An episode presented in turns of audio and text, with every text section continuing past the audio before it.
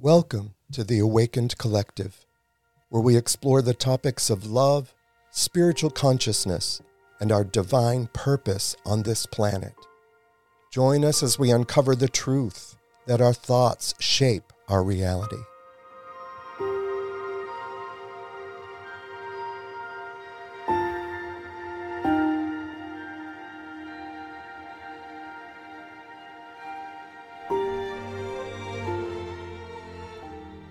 Welcome to the Awakened Collective. I'm Rick Gregory, and a special thank you to Audio Alchemy Productions and Danny Anderson. Thanks for having us.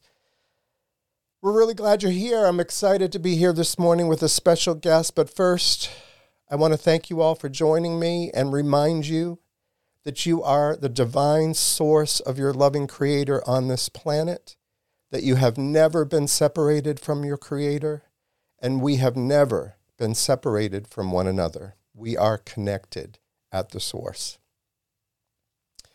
I have a special guest this morning. My very dear friend Pam Walsh is here with us this morning. Speaking of being connected, Pam is someone who, how do I put this? I moved here from Massachusetts here to Jackson, Mississippi a little over 11 years ago. I came here broken, in the height of alcoholism, after having lost my husband to an accidental overdose to prescribed pain medication, moved away from family in Massachusetts for my job, and um, really felt lost. You know, when you move from a very liberal state to a conservative state, I didn't know if I would be accepted anywhere. I remember going online and looking for churches, and I came across this church called Safe Harbor that stated that they were open and affirming that I could be myself there. And I remember the first time I went to visit, I went to the wrong place. It was where the church used to uh, join or gather, and it was in Jackson somewhere. And I remember getting out of my car and looking at this building, thinking, "Oh my goodness." I don't know if I can go to this place. It was all overgrown and there was I saw some broken windows and I just didn't know what I was looking at. But it was the wrong place. And I found them in Flowood, and I, will never forget my first night walking in, the peace that I felt, um, walking in and seeing all these kind faces, and then meeting Pam and hearing a message that was like water to my soul. I felt like I was home, I had community, support. Um, but that connection that I believe we all have at that time in my life, I didn't realize that we were all connected, but I knew at that moment that I felt a connection with this wonderful woman. Um, there was something about her. I felt like we had known each other for years, even before we had our first get together and discussion. Um, but I, like I've said about Brian, when Brian was here visiting with me, I just saw all these people around Pam and wondered, you know, if I would ever get the time to be friends with her because she had so many friends already. And I am blessed to have her here with us today. So, Welcome, Pam. Thank you so much.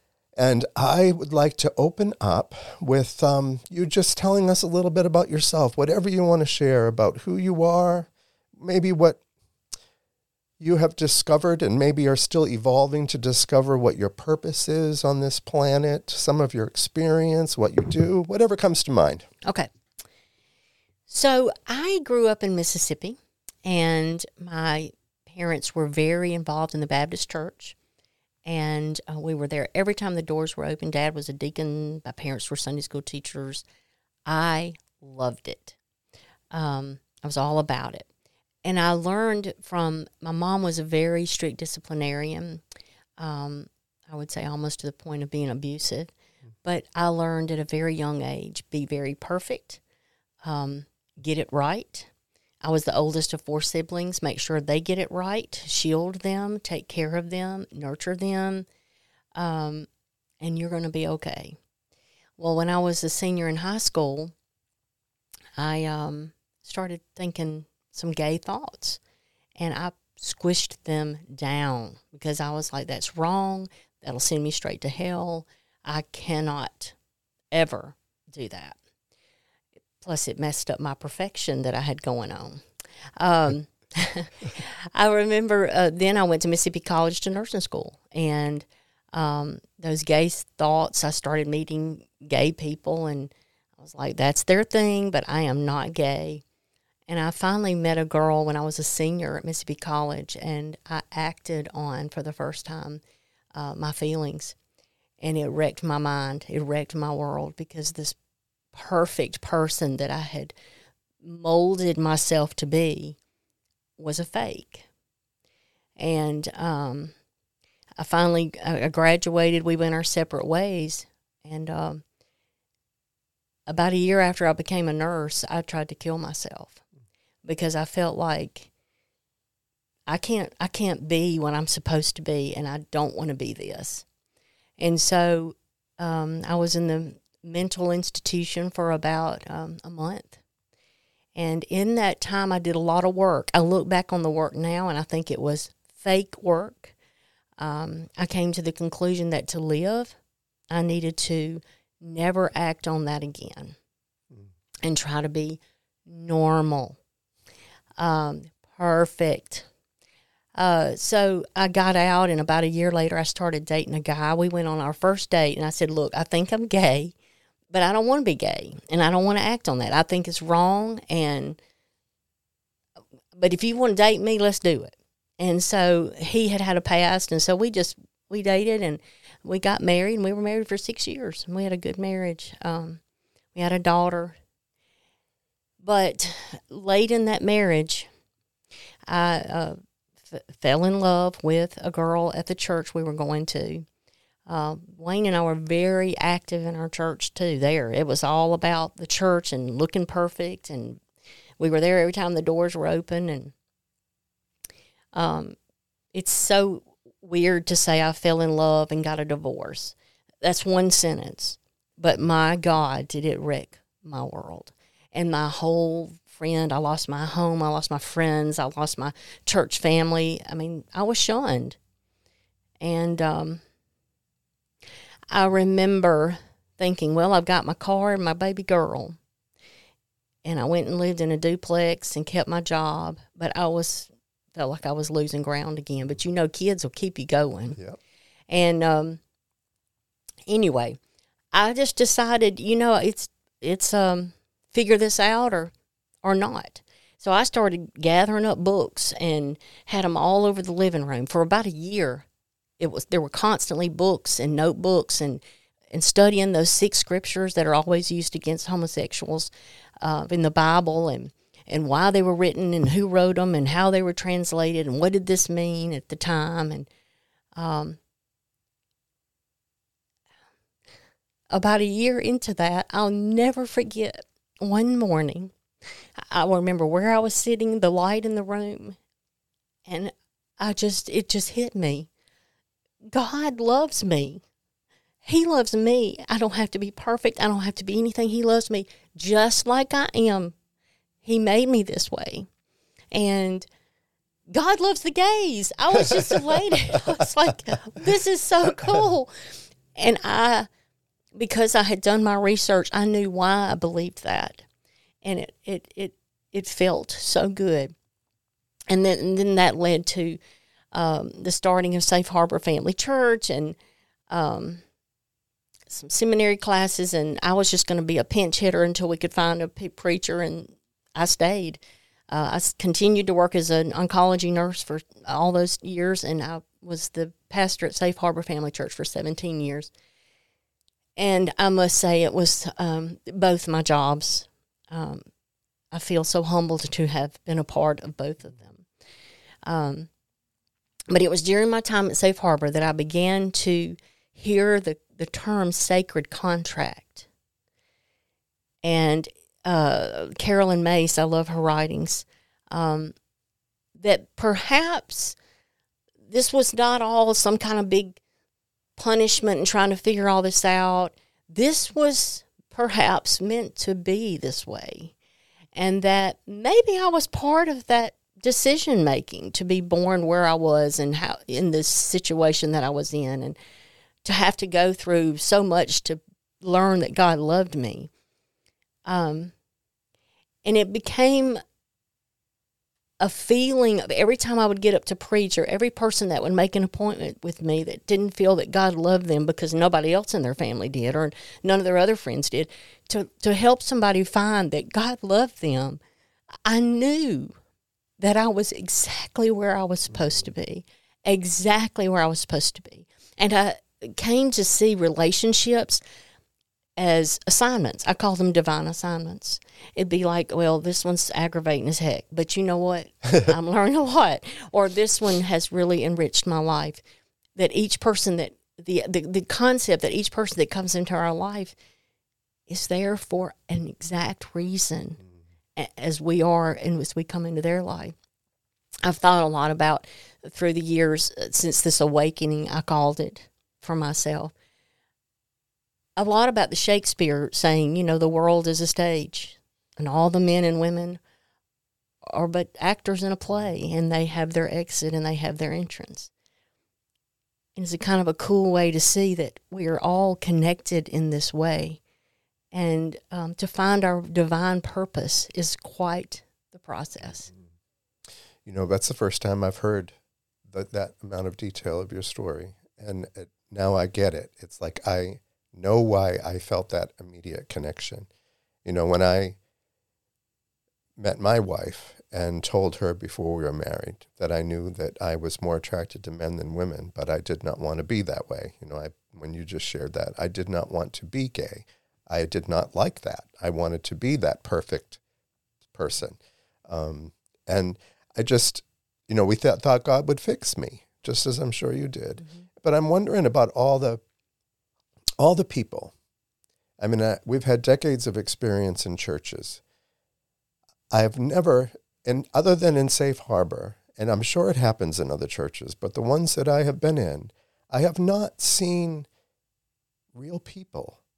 People being able to share what they're struggling with because of fear that they will be judged, fear that they're missing the mark somehow or not following the direction they're given. People that are holding on, like you and I did, knowing in our core, because you wouldn't, I don't think we would have experienced that relief of recognizing that God loves us the way we are if it were not already in there. And so I think it's always been in there, but we carry around what we're told as truth, even though it's diametrically opposed to what we know as truth. And then we wonder why we live in that amount of anxiety and angst and uh, I just I because ha- I had that same experience of recognizing that I am perfectly made. I wanted more than anything to be normal. Okay? I wanted to be what society sees as normal. And I think that's how that, uh, what you're talking about in the churches, what we don't see sometimes society tells us what normal is, mm-hmm. and everybody just wants to be normal. We don't want to be an outsider. We don't want to be a misfit. We just want to fit. And I think that keeps us, so many of us, from yeah. being honest. Just wanting to belong, you know. And that goes to the normal. What is normal? Right. You know, there and we all have normal. concepts. Everything is all concepts of what this word means, and we're trying to live up to something that we don't even know what it is. Right. It's just it's craziness. So you touched on your um, oncology career. Mm-hmm. Tell us about that.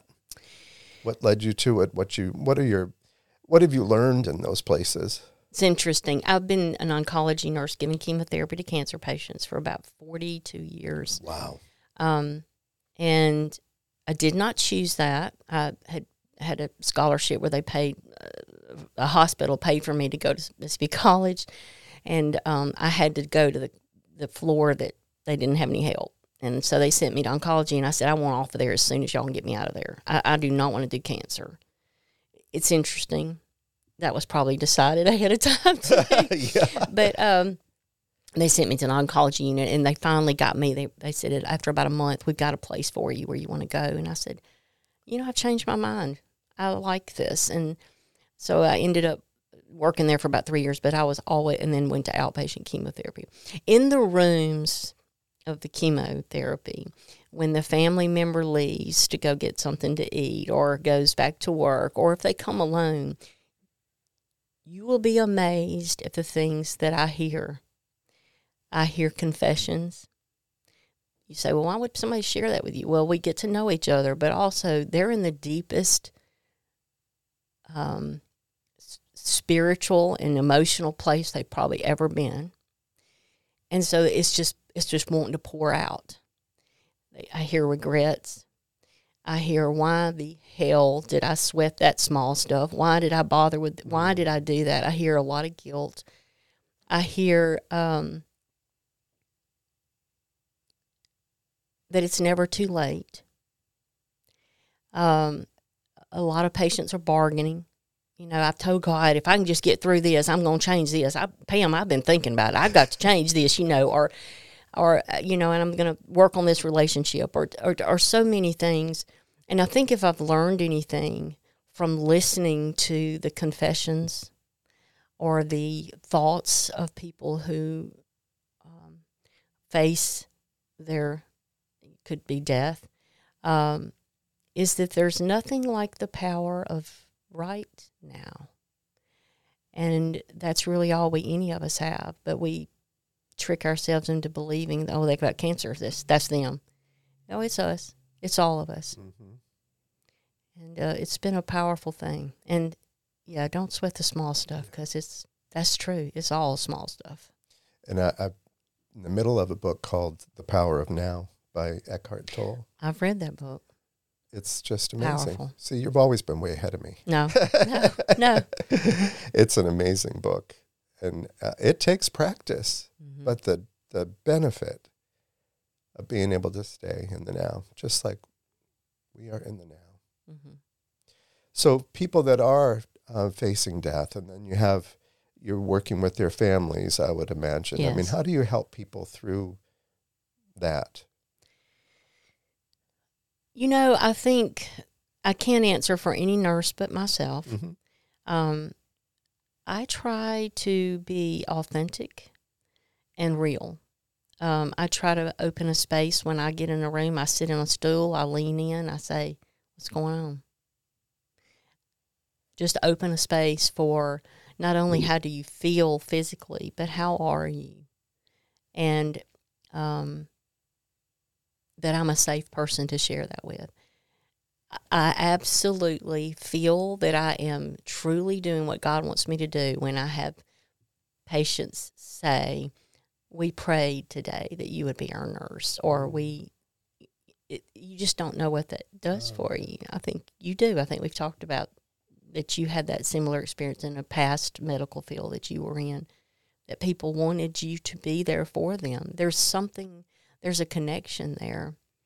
Um, and that makes me feel like I'm really doing what God wants me to yeah. do. It's who we become, and it seems like the, the the energy of who we become through trials and darkness and searching and and none of us have arrived um, for sure and don't have all the answers but i think and i'm sure you've seen like you've already touched on people that may be more accepting of it versus people who fight it. And I'm reminded of a friend of mine who was a, a, church friend of mine. And I was, this was when I was in a Pentecostal church. And I looked up to, the, she was an elderly woman, always dressed to the T, hair all done up in bun and all of that. And um, prayed beautifully. And I just, I admired her. And she came, had gotten cancer. And um, we wanted to go and spend some time with her in the hospital. She didn't want any visitors. She became very angry, very bitter, believing that she didn't understand why God didn't heal her. I mean, the transformation in her um, was almost frightening to me. I mean, I was only maybe 21, 22 years old to see someone that had gone change so much. Um, I'm just wondering if, if you've experienced people that get angry you know, um, I'm. By the way, I need to say I am retired from Safe Harbor Family Church, yes, but I did have about seven years ago my daughter, and this all ties together. This has helped me to put this together. My daughter was very sick.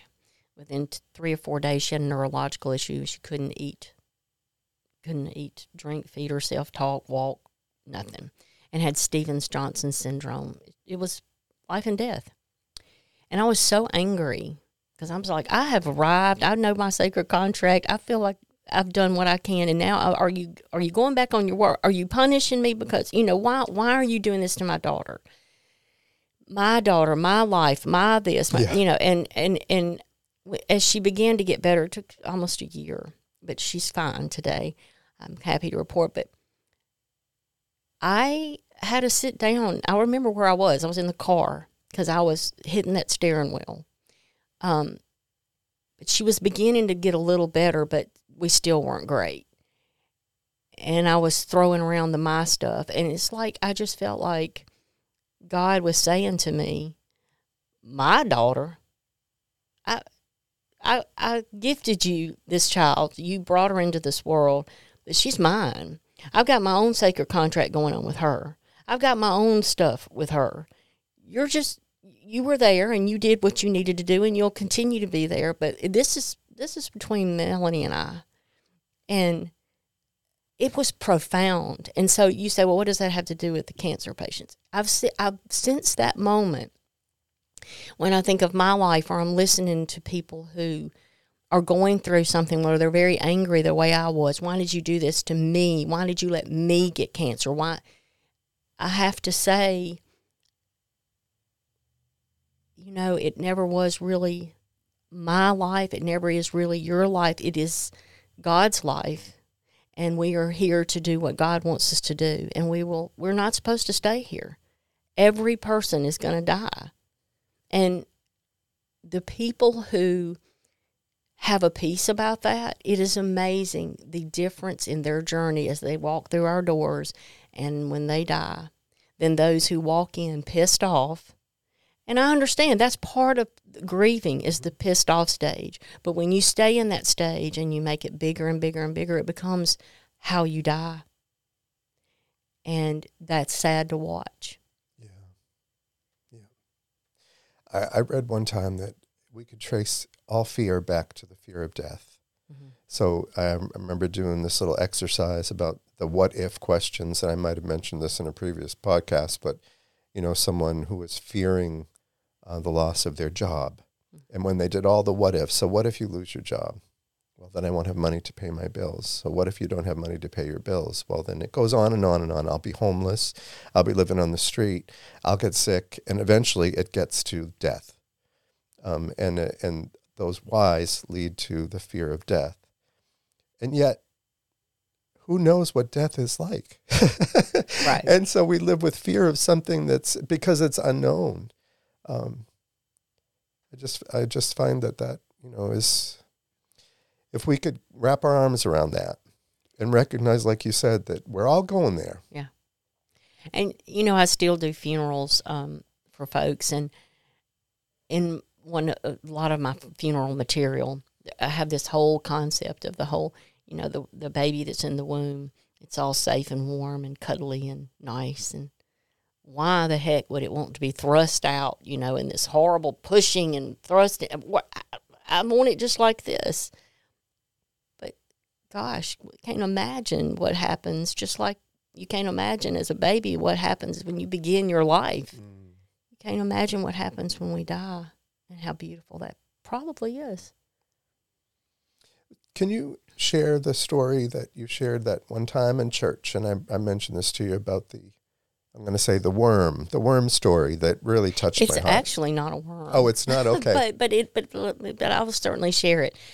And it's interesting because um, this story probably has come to mean different things to me over time. But the story is um, there was an, a, a farmer who had an old pond, and there were a lot of um, water bugs out in, in the pond, down under the water, flitting around doing their thing, working, hanging out, having fun.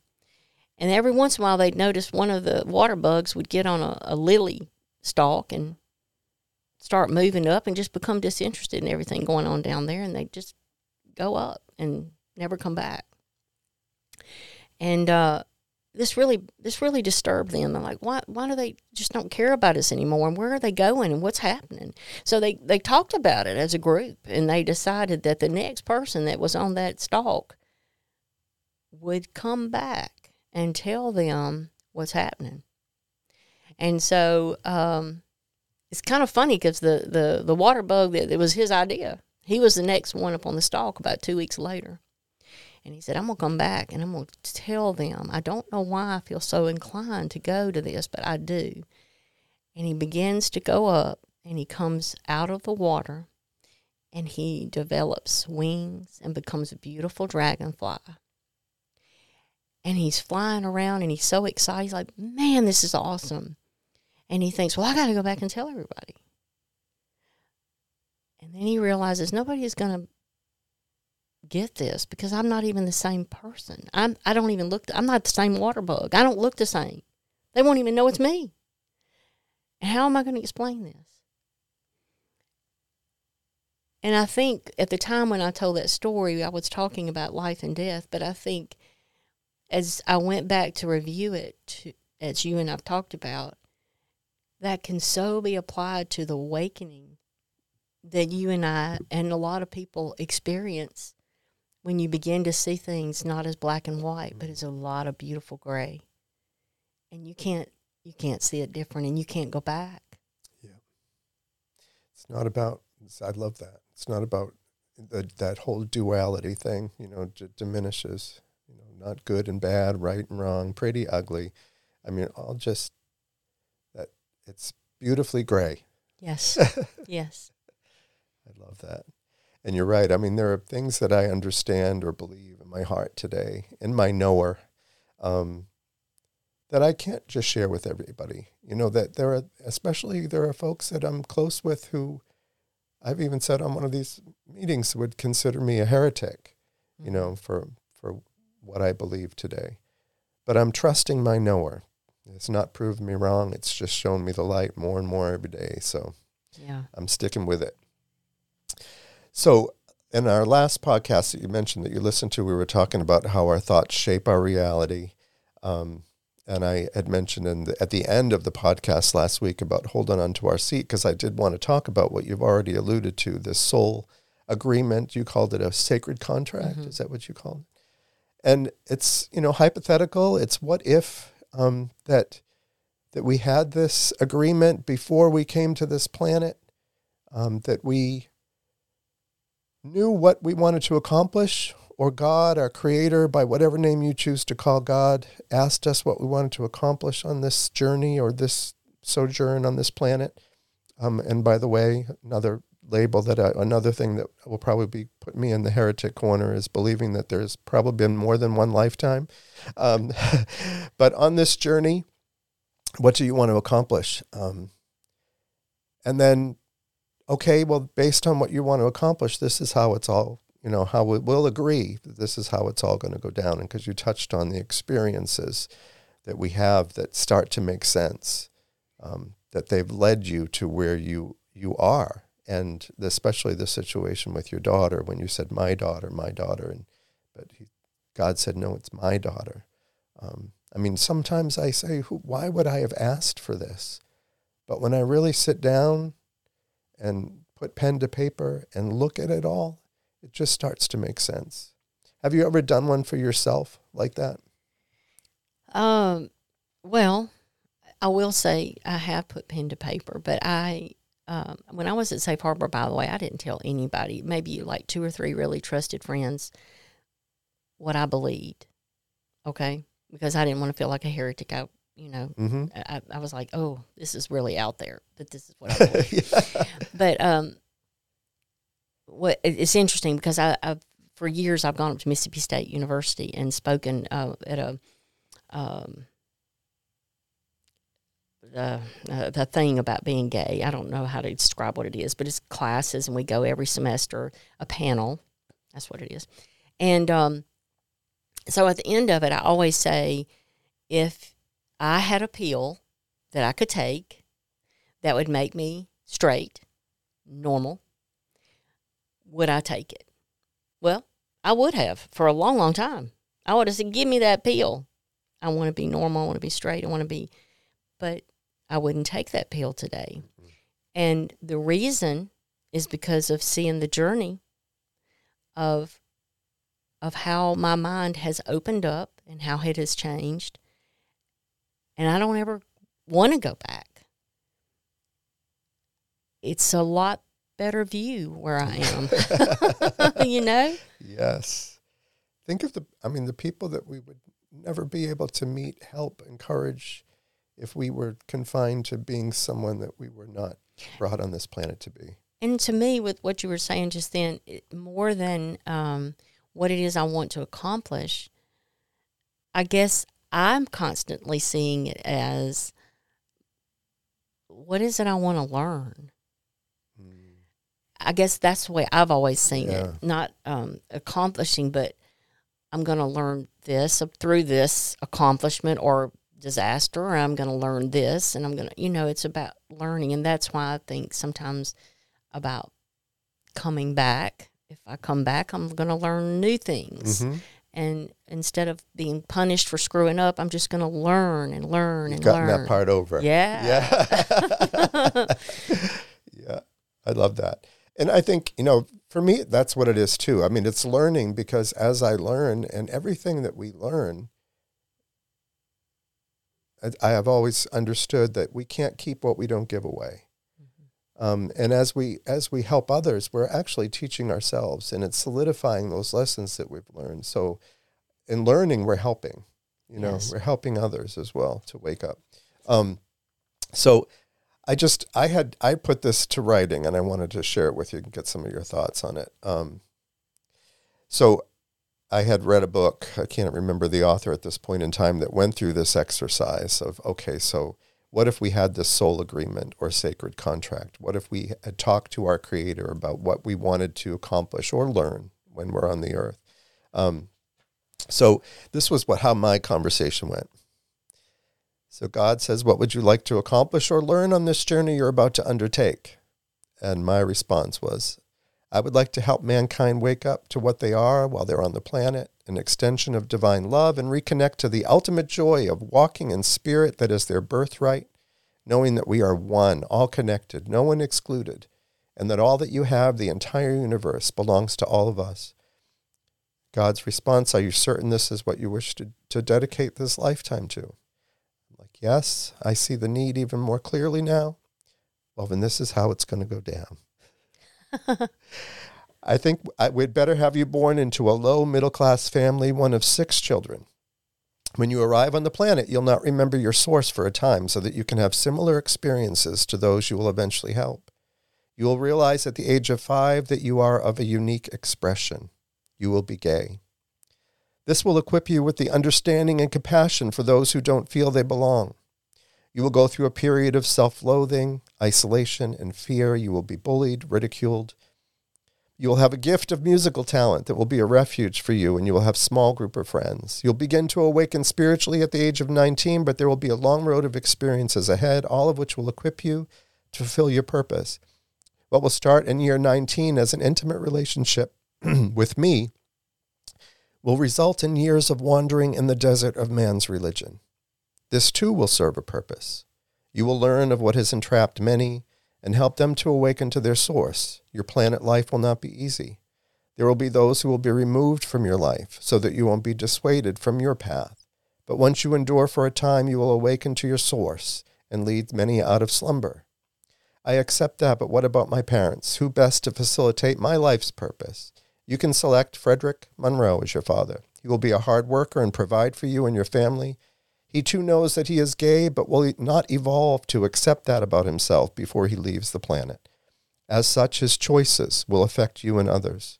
You will struggle in your relationship with him and find one day that you have made many of the same choices, which will help you to forgive and extend grace to others who simply struggle with the human condition. All along the way, you will be gathering experiences that will help others. And my mother? Marie is your father's wife. She has compassion for all her children. She will be a refuge to you on many occasions. However, she's an alcoholic who will not come to know in this lifetime experience that the love she longs for is within her. She had dreams but did not believe she could pursue them and chose to learn from following traditional societal example and instruction. She will oftentimes be the central focus of the family, and in time you will have empathy and compassion as you too will find yourself in the grips of alcoholism, which will lead to your awakening. Your parents' specific chosen mission on this earth is not for you to know at this time. Well, God, isn't it awful that this situation for my parents and their marriage? No, they too had a soul agreement for this and dedicated their lifetime to make their children aware that there is a power greater than themselves.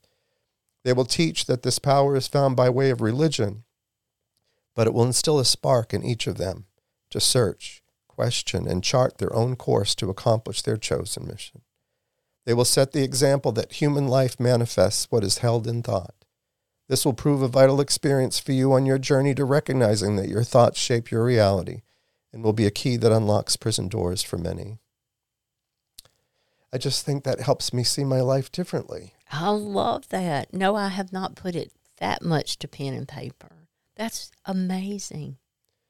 It and it resonates with me. Mm, just, and when things happen, like you said, you know, at least it gives me a little bit of pause. Mm-hmm. Certainly, I still panic. you know, I still freak out, get all in my head time, at times, but I can become aware of it more quickly today, and and at least ask, you know, all right, God, what is this about? Where does this fit in? So I'll have to challenge you to do that. Yeah, I was going to say I've got to get that get busy. Hmm. I was also just to back up a little bit when we were talking about death. Um, there's a scripture that always bothered me, and it was um, when Jesus was out. There were people gathering all around him, and um, people saying they wanted to follow him. And this one person came and said that he wanted to follow him, and but just let me go and bury my father first. My father. Do you remember that verse? Yes. And Jesus' response was, Let the dead bury their own dead. Yes. I thought when I first read that, that that was probably the most, the rudest thing. Rude. That, anything that someone could say to someone. Um, but, you know, the funny thing is, it's always stayed in my mind, in this decade from decades ago. And as my life unfolds, these things that I struggled with 20, 30 years ago are, come back up. It's like the universe, God saying, Here it is. What do you think about this now that you struggled with? Our brains are amazing things. And um, the way I look at that today is differently. You know, it's as if he was saying, Extend grace to those who are still asleep. Extend grace to those who think that this mortal life is all that there is. They, they have not yet awakened to the fact that this isn't all there is um, and they see death as finality. So they're in they're deeply grieving. Allow them to to follow that path for now until there comes time when they recognize, like you do, that there is more to this life than that. But extend grace. But you continue to follow the path that I've chosen, that I've called you to at this point in your life, that you continue to seek the truth. Um, and then, you know, I thought all of you know, the word sin, and again, we get back to words, normal. Um, uh, you know, if there is such a thing, uh, sin is being missing the mark. Isn't it just ignorance, not knowing? Uh, like when Jesus was crucified on the cross and he looked at those who took his life and said, Father, forgive them, for they know not what they're doing. They're simply following the, the, their conditioning they're doing what they believe is right based on what they were hearing from the government and the religious folks and, and all the people that gathered around them that were saying, crucify him. They're just following what they believe, but they're asleep. It's because they're asleep. Extend grace and forgive them. I was asleep, completely asleep, for most of my life. It's only been, you know, a short number of years that I'm starting to see and I have a desire to try to help others to see. It doesn't make me better than anybody else. It doesn't make any of us better or worse. There we go again with duality. It's just it's a process. I don't know if any of that makes any sense to you at all. Yeah, and I've thought about sin so much that word. Love people love that word. yeah. And they want to make sure their preacher understands their sin, you know. But um, you know, I've always just for myself said sin is anything that stands between, that I let stand between myself and God. Mm. Because as you have said so beautifully, there's nothing between God and me. It's it's here, Mm-hmm. and and when I'm doing something that just clutters it all up, that's on me, and I just want to clear it out. But yeah, sin is an interesting word that gets overused, in my opinion. Yeah.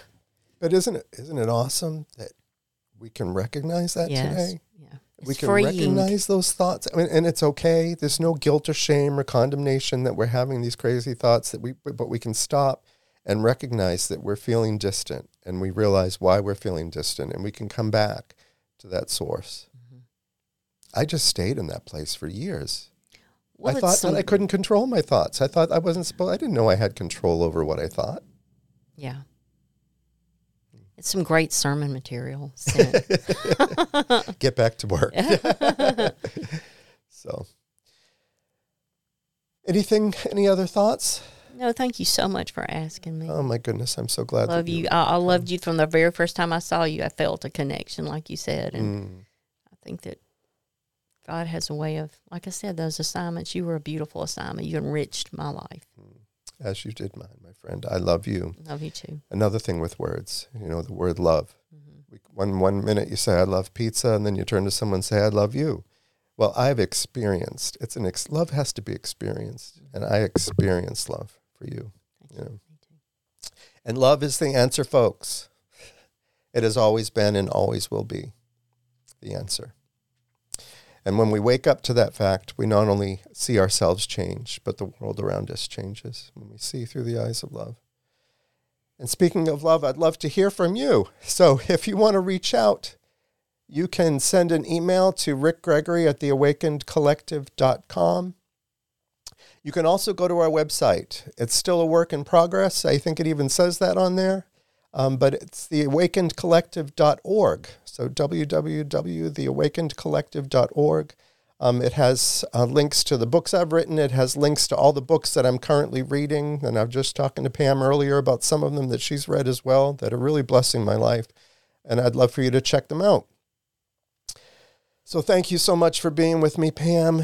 I just loved your story. I could sit and talk to you for hours. Um, you are a you. gift. Thank you. You, are too. a gift. And thank you again to Audio Alchemy Productions. Love you too, Danny. I experience love for you, Danny. You are my friend. Until next time, my friends, love and kindness always.